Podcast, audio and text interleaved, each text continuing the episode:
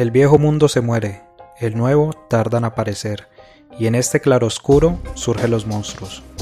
Esto escribió el viejo Sardo cuando en Europa se alzaban las fuerzas oscuras que pondrían en riesgo al mundo en los años 30 del siglo pasado. Hoy nos encontramos en la misma situación. Peligros y esperanzas se juntan para hacer del futuro algo incierto.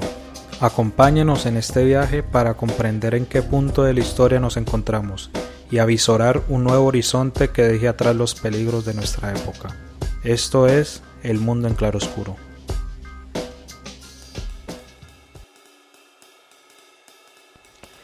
Según el espectador, entre enero y marzo de 2020 fueron asesinados 47 líderes sociales en Colombia, mientras que para la Organización Paz fueron más de 100 líderes asesinados entre enero y mayo de este mismo año. Más allá de estas cifras escalofriantes, lo que encontramos en nuestro país es una práctica violenta, reiterativa, que atenta contra la democracia. En Colombia, defender los derechos humanos es una actividad de alto riesgo. En la conducción, Angie y en la producción, Sergio Hernández. Esto es El Mundo en Claroscuro y hoy hablaremos del asesinato de los líderes sociales en nuestro país. Bienvenidos. Para hablar de esto, contamos con la participación de dos invitados. La primera es Diana Nocua, licenciada en Educación Básica con énfasis en Ciencias Sociales y máster en Educación. Actualmente es profesora universitaria y ha sido defensora de derechos humanos en varias organizaciones. Bienvenida, Diana. Muchas gracias por la invitación, eh, Angie y Sergio. Y bueno, pues estamos atentos a poder compartir algunas reflexiones sobre este tema tan complejo en el país. Por otro lado, contamos con la participación de Carlos Eduardo Pérez, quien cuenta con un doctorado en Sociedad y Cultura de la Universidad de Barcelona y es autor de diversos trabajos académicos, entre los que encontramos el libro Desplazados y excluidos, la larga historia de la marginalización de la comunidad afrocolombiana. Bienvenido, Carlos.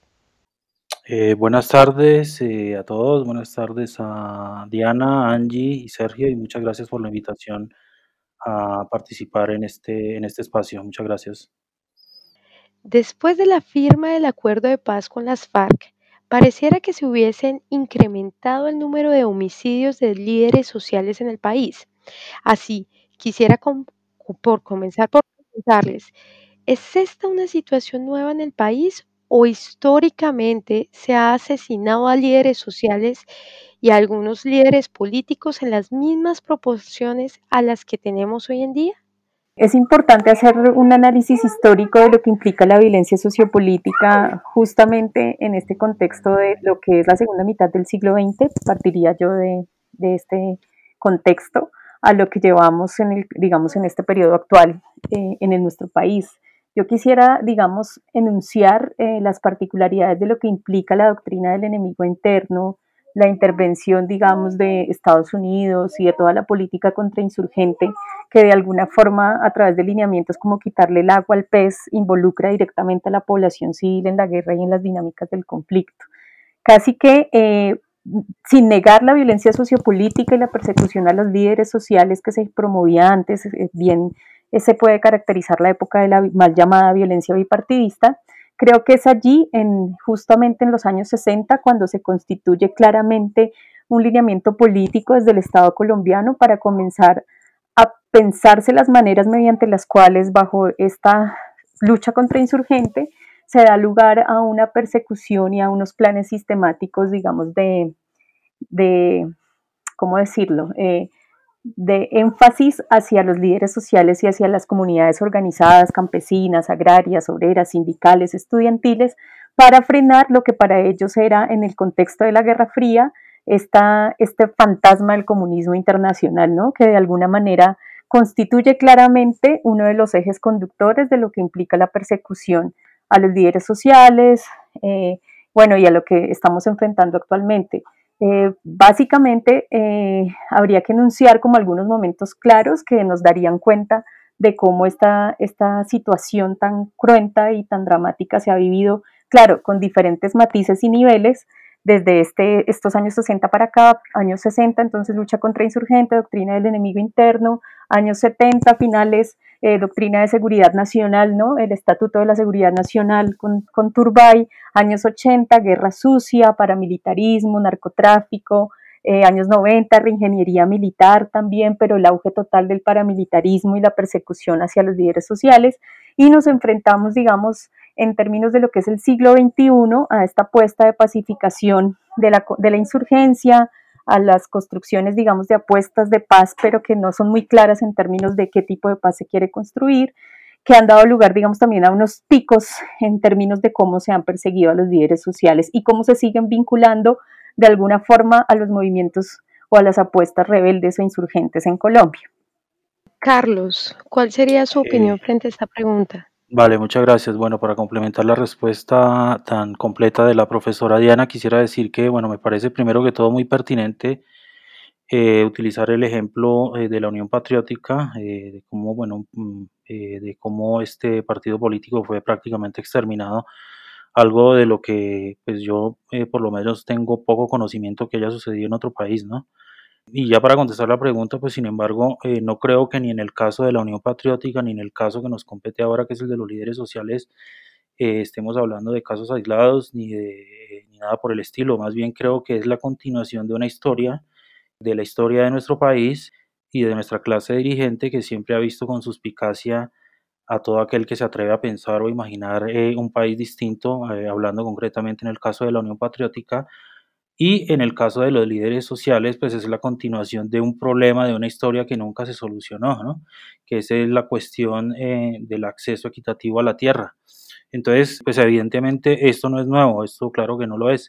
Y en, ya entrando en el tema de la tierra, pues obviamente hay intereses detrás de estos asesinatos y estos intereses están ligados a recursos naturales que se encuentran en los territorios, al narcotráfico y también está ligado a la exclusión histórica eh, de la que han sido y siguen siendo víctimas los, los pobladores de estas zonas rurales, sean estos indígenas, eh, afrodescendientes o campesinos.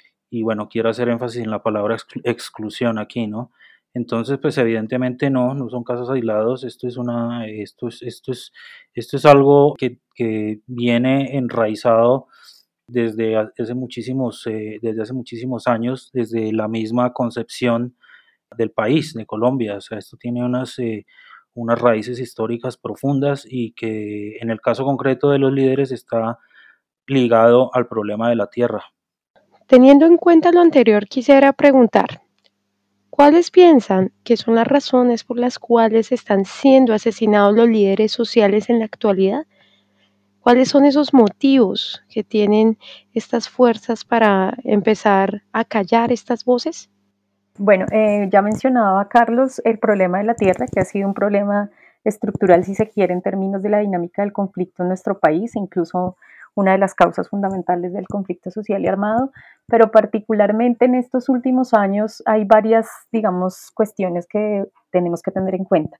Se profundiza este control, digamos, eh, territorial por parte de algunos actores armados que consideran que eh, zonas que anteriormente eran ocupadas por la anterior guerrilla de las FARC son zonas geoestratégicas para las rutas de control del narcotráfico, para el establecimiento de algunos proyectos claves en términos de infraestructura, en términos de la política extractivista, y ello digamos que plantea otras causas que además de la eh, fundamental que por supuesto es el tema de, la tierra y el despojo y el desarraigo que ha sido frecuente en nuestro país, eh, interpelen hacia otras situaciones. ¿no? Entonces hay como distintas miradas en relación a cómo de alguna manera sectores ligados al paramilitarismo o las élites locales o también eh, pues algunos actores que se han mencionado que nuevamente hacen presencia en el país, caso, contra, eh, caso concreto de los carteles de la droga, por ejemplo, llevan a la persecución de líderes sociales.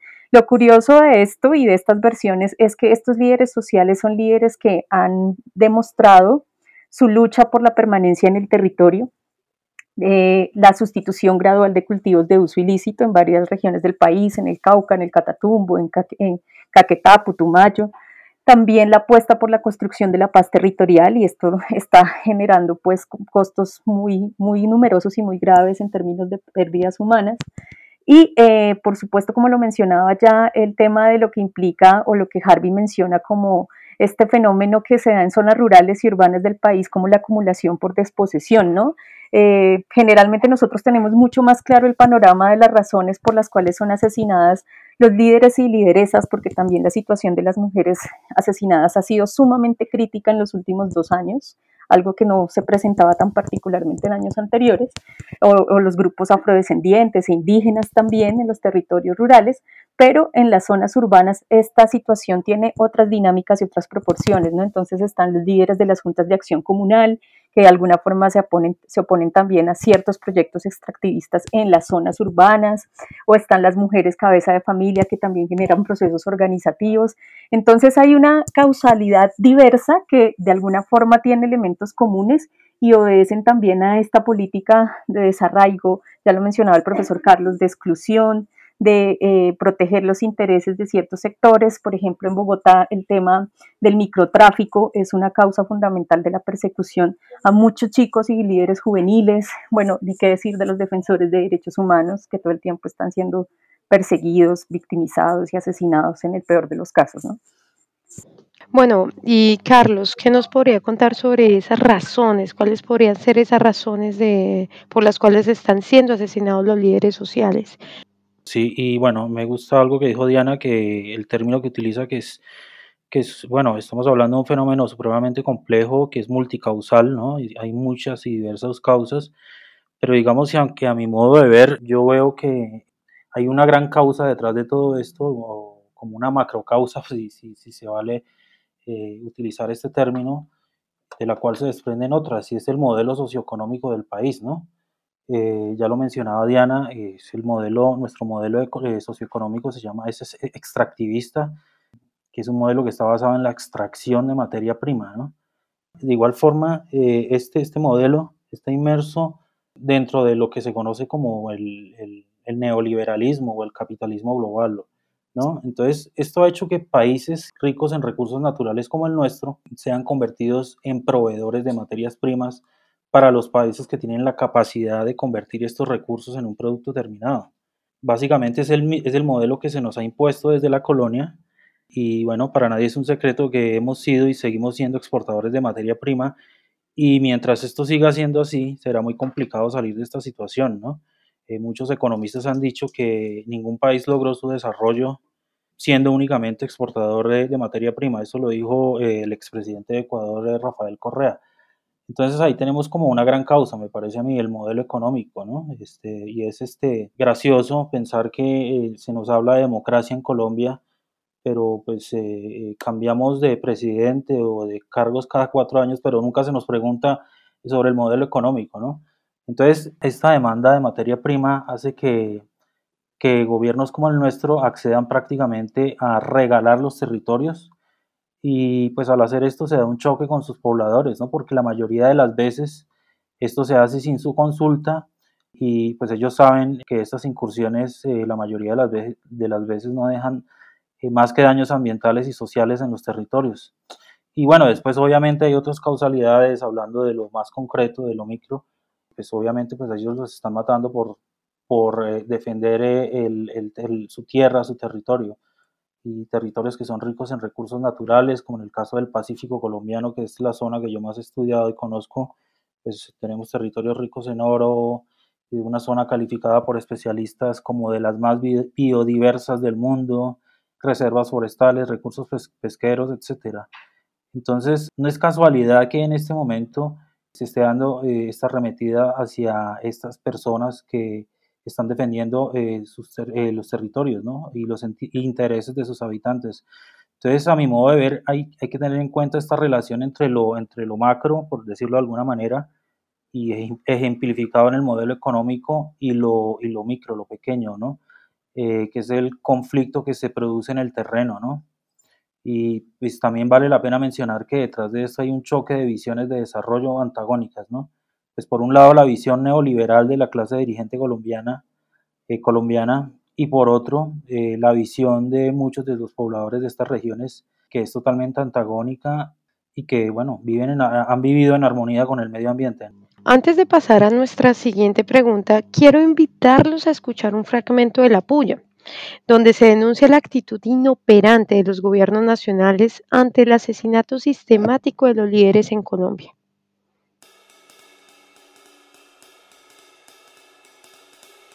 Pareciera que el gobierno está muy cómodo con el asesinato a líderes sociales porque pone cara de drama cada vez que los nombra. Pero en el fondo es un libreto muy bien aprendido. Hasta eso lo solucionan con un eslogan fácil. Defendemos estructuralmente la vida y la honra de nuestros líderes sociales.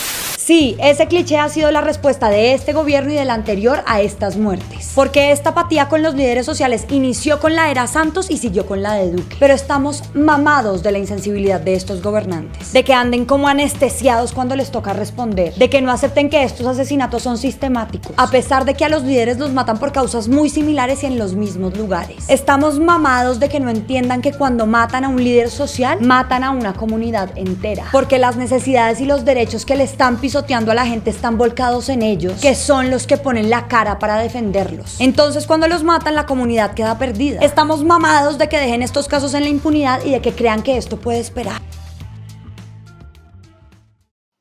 En muchas ocasiones, agentes del Estado se han encontrado inmersos en asesinatos de líderes sociales y políticos en nuestro país. Ante esta constante que se presenta en nuestro país, ¿Cuál ha sido el papel que ha jugado el Estado colombiano en el asesinato de líderes sociales? Bueno, el papel básicamente ha sido, eh, palabras más, palabras menos, el de omisión o el de participación directa, ¿no? Eh, los hechos, digamos, de, debate más recientes, incluso frente a la negación de la historia eh, del conflicto y las víctimas, dan cuenta de una participación directa del Estado en la financiación de grupos paramilitares.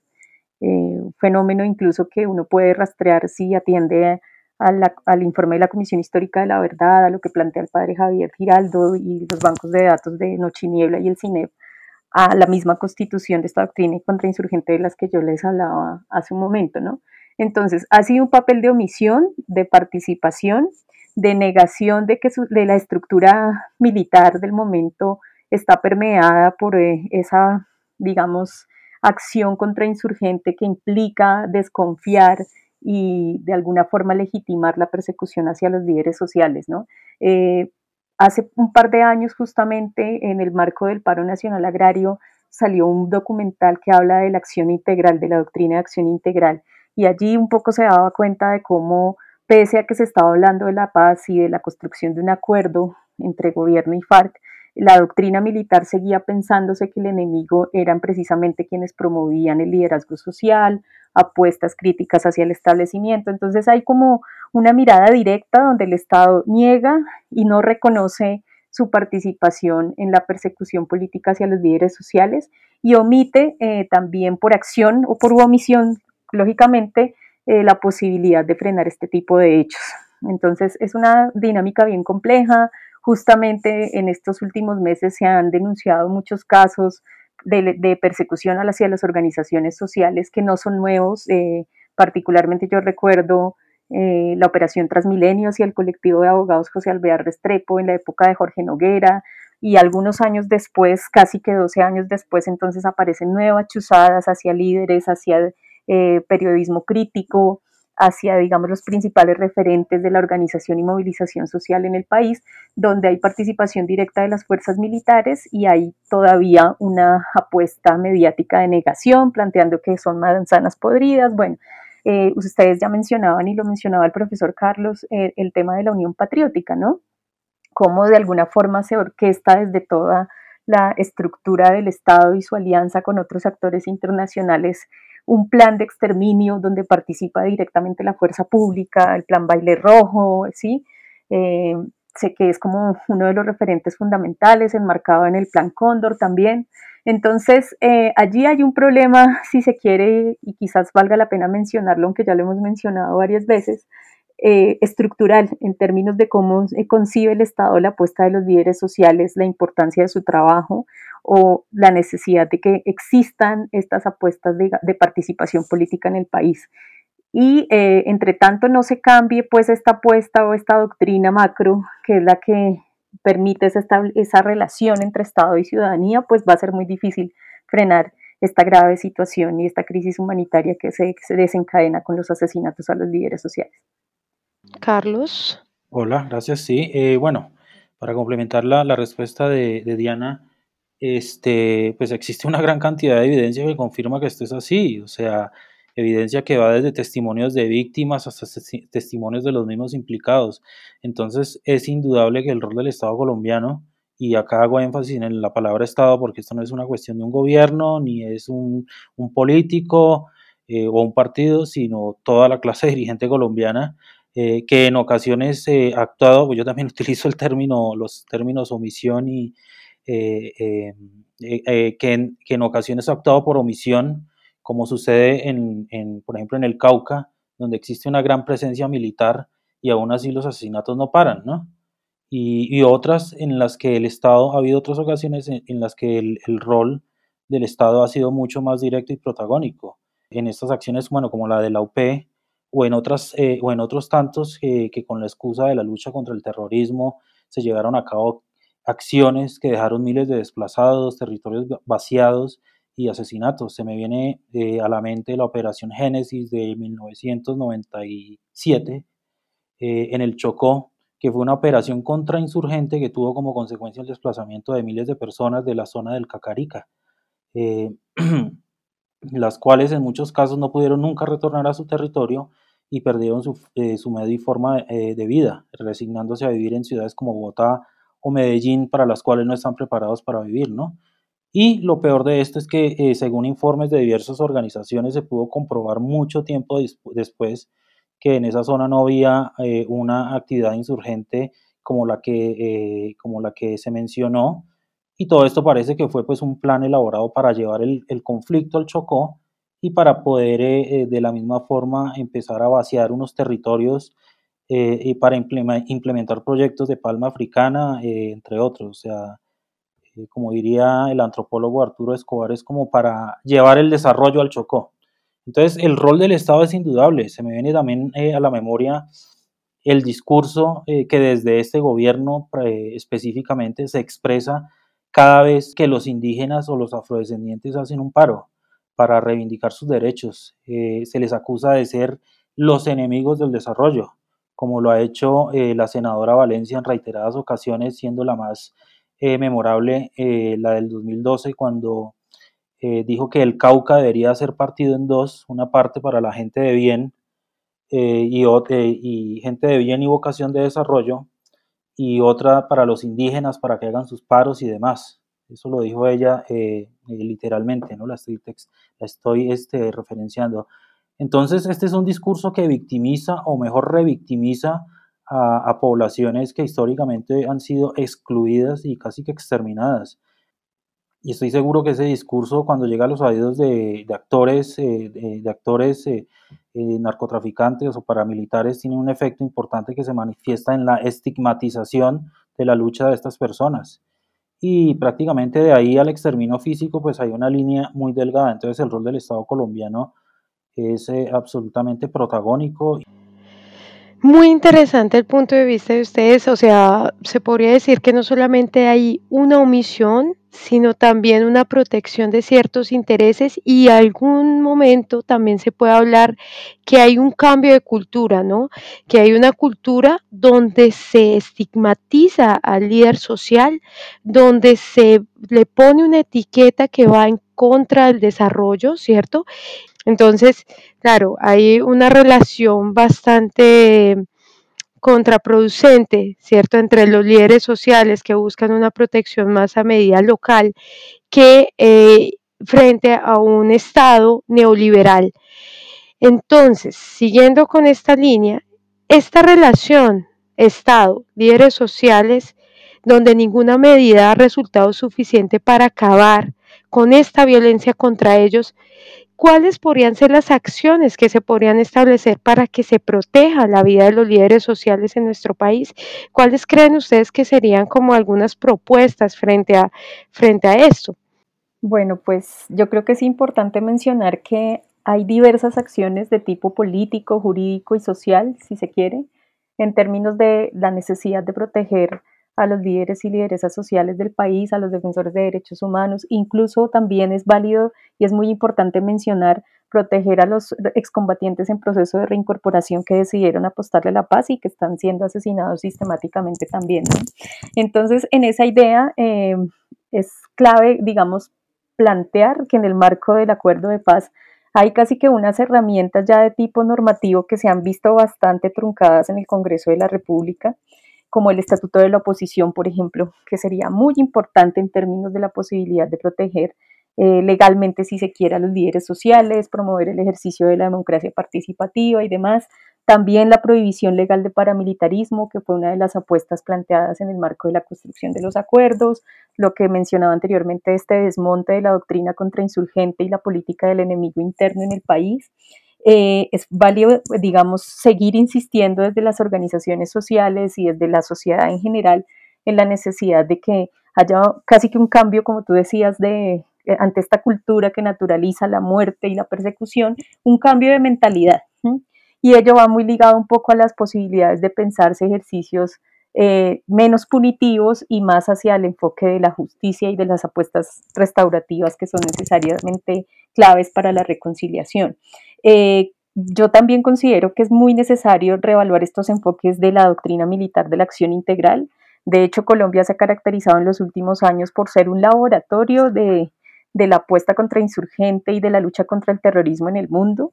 Y esto pues tiene unas connotaciones de cara también a, a, lo que implica la participación política en nuestro país y al papel de los líderes sociales, pero creo que también es fundamental más allá de, lo, de la gran política o la macropolítica y lo jurídico, pensar cómo nosotros como sociedad civil, como sectores sociales organizados y populares, también rompemos un poco el cerco en términos de esa apatía que tenemos frente a la naturalización, como decía, de los hechos de asesinato, romper un poco con esos argumentos oficiales de eh, las muertes atribuidas a, nivel, a situaciones ligadas a líos de faldas o a problemas de linderos, que es algo que se ha vuelto constante también en la administración actual, negar las razones políticas, sociales, culturales, económicas que como ya mencionaba Carlos y, mencionabas tú también, Angie, son fundamentales a la hora de entender por qué asesinan a los líderes sociales.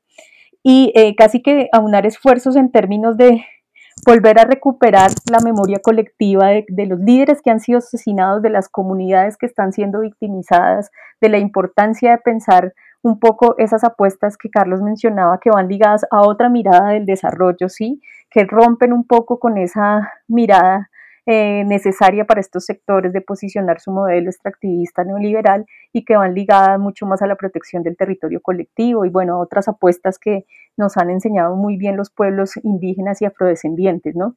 Entonces, eh, por supuesto, eh, necesitaríamos también encadenar más esfuerzos en términos de la solidaridad internacional y más en un contexto de transición, como se le conoce a este del posacuerdo entre, entre FARC y Gobierno Nacional y posibilitar también casi que esfuerzos no solamente de tipo territorial en términos de nuestra situación particular como país, pues porque si bien nosotros tenemos una problemática sistemática generalizada de mucho tiempo atrás, pues en atención a este modelo que se quiere implementar, la situación de los líderes sociales en Latinoamérica es sumamente crítica y pareciera que cada uno de nosotros o, o, nosotras por sectores o por gremios terminamos defendiendo nuestra apuesta sin lograr sinergias que permitan que haya una lucha social colectiva mucho más contundente, ¿no? Entonces creo que también sería muy importante reflexionar sobre cómo lograr potenciar como un clamor popular mucho más fuerte del que se ha venido jalonando hasta ahora. Gracias, Diana. Carlos. Eh, bueno, yo me puse primero que todo a, hacer la tarea de averiguar cuáles eran las, las medidas que este gobierno eh, concretamente había implementado para proteger la vida de los líderes. Y lo que se ve es que se ha intentado reforzar la presencia del Estado en estas regiones a través del ejército, autoridades locales, defensoría del pueblo, aparato judicial, ¿no? Eh, uno cuando habla con los habitantes de los territorios, pues dicen que la única presencia del Estado es a través de la policía del ejército. Eh, sin embargo, eh, y como, como tú lo mencionas en, la, en, en, el, en, enunciado de la pregunta, estas medidas son insuficientes porque los asesinatos se siguen eh, presentando y se han disparado en regiones que como en el Cauca y como ya lo dijimos, pues está militarizada, ¿no? Entonces, y eso por un lado. Entonces, Pero por otro lado, tenemos a un gobierno como el actual que ganó la presidencia expresando abiertamente la idea de que en caso de ganar, como finalmente lo hicieron, iban a destrozar y acabar con los acuerdos de la paz de La Habana y todos sus logros, como por ejemplo acabar con la JEP, etcétera, etcétera. ¿no? Entonces, por un lado tenemos unas acciones que buscan reforzar la presencia del Estado en las regiones y por otro, un discurso y un accionar que contradicen estas acciones. ¿no? Eh, entonces me parece que el problema de fondo aquí es que no hay una auténtica y verdadera voluntad política para detener estos homicidios. Y prueba de esto es que para muchos, perdón, es que para muchos eh, representantes de este gobierno, sobre todo los líderes, son vistos con sospecha. A muchos se les acusa de ser miembros de la guerrilla o ser parte de algún cartel de narcotráfico y también relacionado con lo decía, con lo que mencionaba en la respuesta anterior, muchos son vistos como enemigos del desarrollo, ¿no? por la actividad que, llegan, que llevan a cabo de defensa del territorio.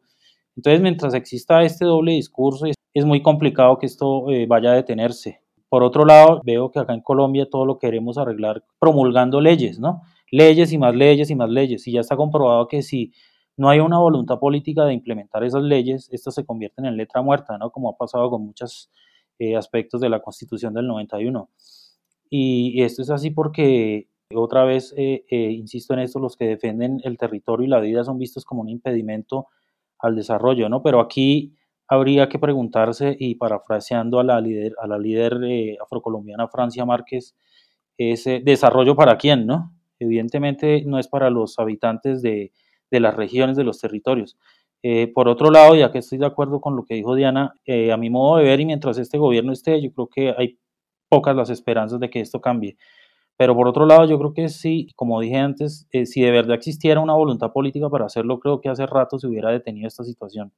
Mm, como ya lo dije, no tengo ninguna expectativa que dentro de este gobierno se vaya a solucionar esto por lo que acabé de decir, porque no hay una verdadera voluntad de acabarlo. O sea, también creo que es por el hecho de que estemos hablando de campesinos, indígenas y afrodescendientes, que son personas que tienen poca, poca o nula representatividad política y, también estoy seguro de que esto es producto de los prejuicios de clase y raciales que hay hacia ellos. Si estuviéramos eh, hablando de otro segmento de la población, tal vez de personas de estrato 4 y 5 residentes de centros urbanos, las respuestas y las soluciones ya estarían ahí y seguramente el problema ya estaría solucionado. Pero por otro lado, también creo que desde la sociedad civil eh, se puede hacer muchísimo y ahí sí, hay un, ahí sí tenemos un espacio y una tarea muy grande. Creo que esa es la clave, que nosotros los eh, que somos un poco más privilegiados, que vivimos en ciudades como Bogotá, como Medellín, como Cali, nos involucremos más directamente en la defensa de la vida, involucrarse con organizaciones eh, que trabajen en los territorios y crear redes que permitan ejercer eh, presión política para que los que están en el poder entiendan que estas personas no están solas y cuentan con una organización de base que los respalda. Y cuando hablo de involucrarnos, yo hablo hablo de hacerlo mucho más allá de las redes sociales porque pues he visto que en Colombia la gente utiliza mucho Twitter sobre todo y se involucra mucho en, temas políticos, pero creo que, eso este, eh, pues ya está demostrado que, no soluciona nada, ¿no? Que sirve hasta cierta medida nomás. Entonces yo creo que, insisto, o sea, desde, este gobierno yo no, no, quiero sonar pesimista, yo creo que estoy siendo realista no, no veo eh, que les interese ni que haya una voluntad política real de, los, de solucionarlo. Eh, pero por otro lado, yo creo que hay un espacio y hay una tarea muy grande eh, en cuanto a organizarse y para ejercer presión a, a, a los poderosos. Esta conversación ha conllevado varias interesantes ideas, ¿no? Primero, ese cambio de cultura política que es necesario para esa defensa de los líderes sociales que han sido tildados como eh, los enemigos del desarrollo, donde también hay preguntas frente a qué tipo de desarrollo y a quiénes está beneficiando ese desarrollo. Y además de eso, también eh, las diferentes luchas, ¿no? Hay muchas luchas que se están haciendo por aparte, por decirlo así, y que pues no tienen un gran peso sino hasta cuando se reúnen ese tipo de, de luchas.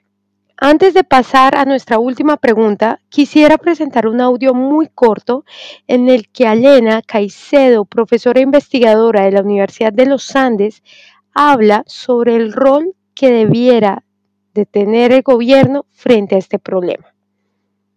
Pues uno esperaría que el gobierno de todas maneras tuviera como una actitud un poco más amplia de conversación, no solamente con organizaciones sociales, sino en general con el país. Y evidentemente, digamos, parte de, lo que uno esperaría sería un poco de, como de voluntad política y también de acciones que tuvieran por lo menos eh, una efectividad mucho mayor para reducir ese número de crímenes que están sucediendo.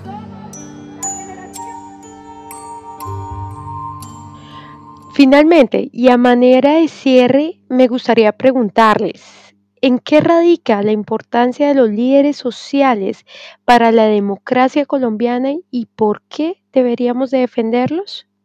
Bueno, pues es importantísima esa pregunta porque digamos que en un Estado social de derecho como se plantea es el Estado colombiano, la participación política y la posibilidad de aportar a la construcción de un país más equitativo, mm, más justo, por decirlo de alguna forma, y mucho más incluyente, tendría que eh, dar lugar a la posibilidad de que los líderes y lideresas sociales desarrollen su trabajo con todas las garantías necesarias para hacerlo, ¿sí?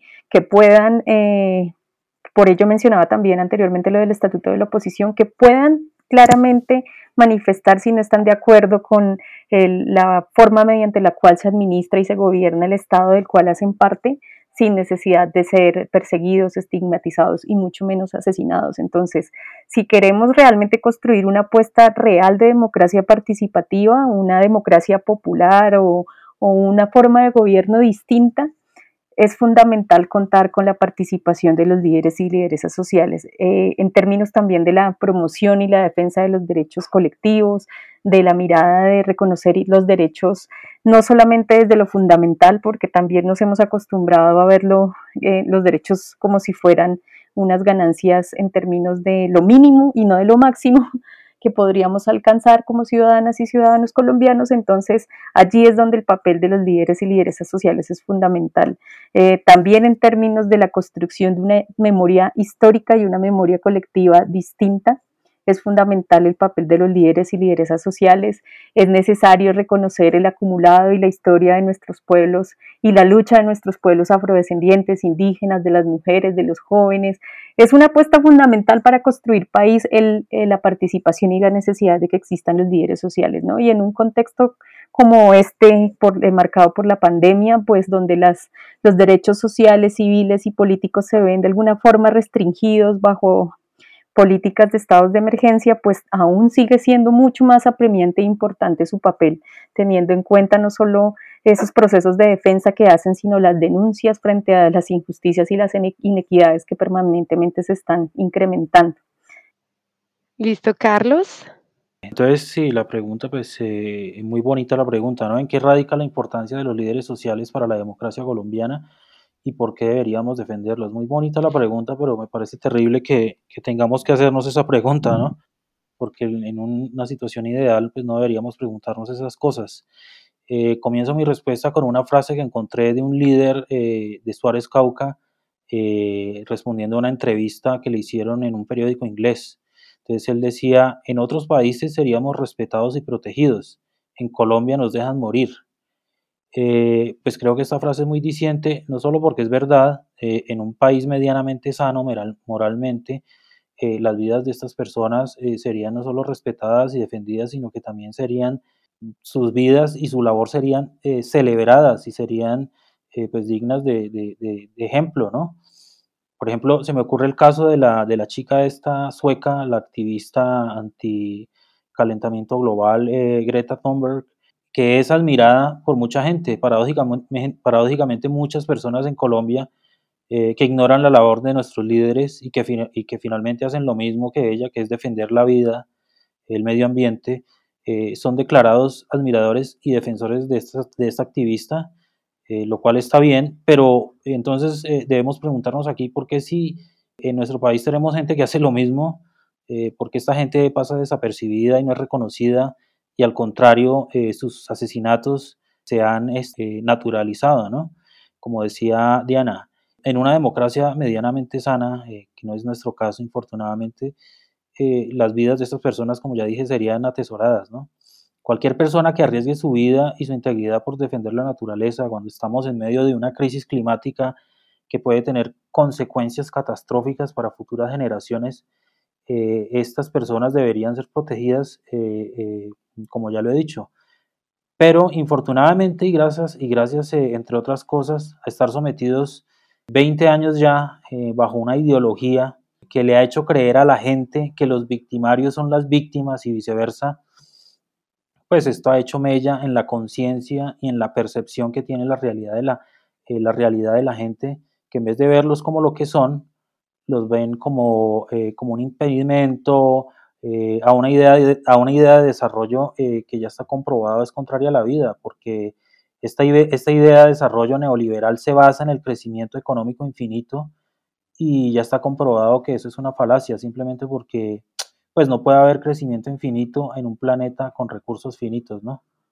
Entonces, ya para finalizar, lo que aquí necesitamos es un cambio profundo y estructural, pero ese cambio no nos los va a traer, no nos los va a traer ningún político por, por sí solo. Esto requiere de que la sociedad civil se involucre y se organice y, trabaje eh, conjuntamente con estas personas para dar a conocer sus vidas y para transformar esta realidad. Muchas gracias a nuestros dos invitados. Recordamos a nuestros oyentes suscribirse a nuestros canales en Spotify y YouTube para que no se pierdan los últimos episodios de nuestro podcast. Este es El Mundo en Claroscuro y los esperamos en una próxima oportunidad. Y recuerden, defender a nuestros líderes sociales es defender la democracia de nuestro país. Hasta luego.